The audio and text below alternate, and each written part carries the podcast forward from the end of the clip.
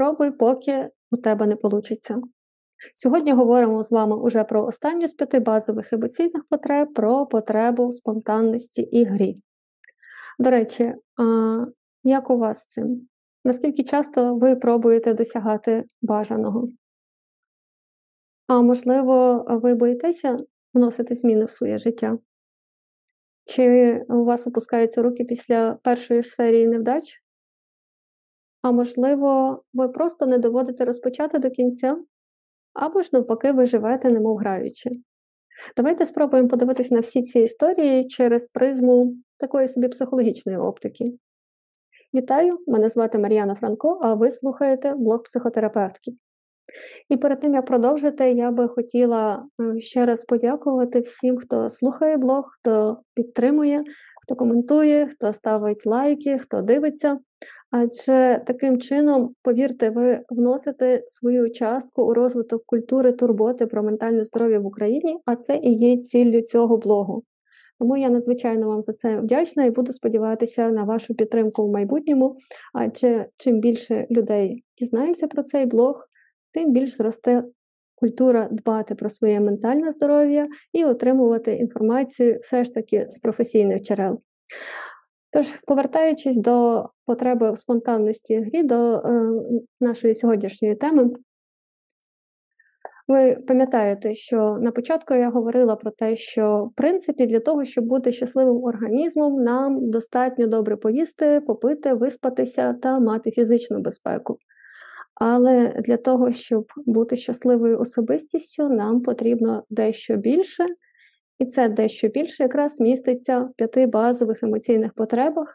Нагадаю, е, які вони є, і я завжди прошу їх вивчити на п'яти пальцях. Це перша потреба у безпечній прив'язаності, друга у автономії, третя це потреба в реалістичних межах, четверта виражати свої емоції та почуття, і п'ята це спонтанність і гра.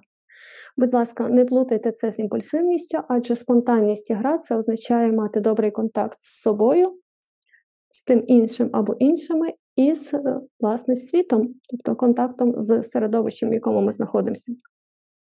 Щоб зрозуміти, наскільки е, вагомі ці потреби, коли нас, психотерапевтів, майбутніх схемотерапевтів, навчали цього методу, а теорію базових емоційних потреб, якраз я взяла з цього методу, то наші чудові викладачі, голландці, які розіграли перед нами буквально е, цілий перформанс, вони нам показували важливість цих потреб на звичайних життєвих кейсах. Тобто е, протягом перших трьох днів днів семінару вони розігрували між собою певні сценки з реального життя, коли люди, наприклад, не могли порозумітися, і кожен з них хотів бути і першим, і любимим, наприклад, одночасно, і ставилися запитання: як ви думаєте, в чому суть проблем цієї пари? І правильна відповідь була завжди одна. Ви вже здогадуєтесь, напевно, яка незадоволені базові потреби. А потім показували чоловіка, який все своє життя жертвує собою і почувається нещасливим. І питаються, в чому проблема цього чоловіка? В чому основна проблема? І відповідь завжди була знову ж таки одна: незадоволені базові потреби. А людина не може дати собі раду з емоціями. В чому її проблема? Незадоволені базові потреби. Е, людина не може ем, побудувати добрі стосунки з партнером, особисті стосунки. В чому її проблема? Незадоволені базові потреби. Людина вигорає на роботі. Чому її проблема? Незадоволені базові потреби. Продовжувати можна безкінечно, але я сподіваюся, що приклад, який нам наводили під час семінарів, звісно, вони розігрували, і ми справді спробували давати різні відповіді, але все ж таки в результаті сходилось до того, що людина не вміє задовільняти свої базові емоційні потреби, не вміє бути щасливою за рахунок того, що дає сама собі підтримку, якщо їй не дають інші, не відчуває себе автономною, не вміє відстоювати свої межі, виражати свої почуття бути спонтанною і жити немов граючи. В чому ж полягає суть потреби спонтанності і грі? Знаєте, ем, я коли думала, який приклад вам привести, то я перебирала різні ідеї і зупинилася на тому, що велике ми бачимо на відстані. І згадала дуже класне, як на мене, дослідження, яке провели брати-етологи, це такі е, наші колеги, які правда е, досліджують поведінку тварин загалом. Нагадаю, що ми також тварини, тільки більш високоорганізовані. І в цьому дослідженні, власне, досліджували поведінку приматів. І там був дуже цікавий момент. Е, крім людей, сміх, посмішка, а притаманні також е, нашим браттям меншим, власне, приматам, і в цьому дослідженні, власне, е, досліджували шимпанзе. І дуже було цікаво, коли шимпанзе усміхаються, що це означає, і коли посмішка все ж таки щезає з їхніх гримас і перетворюється на оскал. Адже, як виявилося, в шимпанзе оскалені зуби можуть означати як посмішку, так і вже перехід до агресії, і тоді міміка у них змінюється.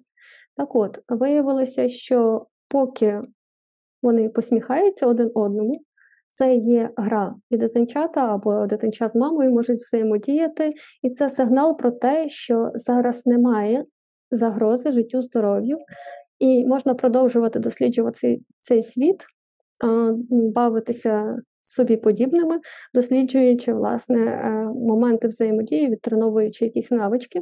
Але як тільки в одного з шимпанзе з'являвся оскал, гра припинялась. І так само ми, вміючи задовільняти свої потреби у спонтанності і грі, можемо розуміти, що в принципі ціна помилки є невелика, немає загрози життю здоров'ю, і тоді ми можемо пробувати. І насправді цю потребу гарно вміють задовільняти Наприклад, американці, яких з маличку стимулюються, давай роби свій проект, помиляйся, поки тобі не вдасться. Знаєте цю фразу fake it till you make it, помиляйся, доки тобі не вдасться. І в той же час на пострадянському просторі, повірте, люди дуже погано вміють задовільняти, бо ми всі маємо бути одинакові, ми всі маємо бути порядні е, за якоюсь однією якимось вигаданою порядністю, як то Галицька порядня, порядна господиня або щось таке і ми боїмося помилятися. Це пов'язане з навчанням в школі, коли ти зразу мав мати відповідь на 5, коли ти мав бути відмінником, і коли не підтримувався сам процес навчання. Адже як ми можемо зробити щось краще, перед тим не зробивши гірше? Тут немає навчання, це означає, що я вже відтворюю те, що я добре знаю, якщо я вже знаю на 5.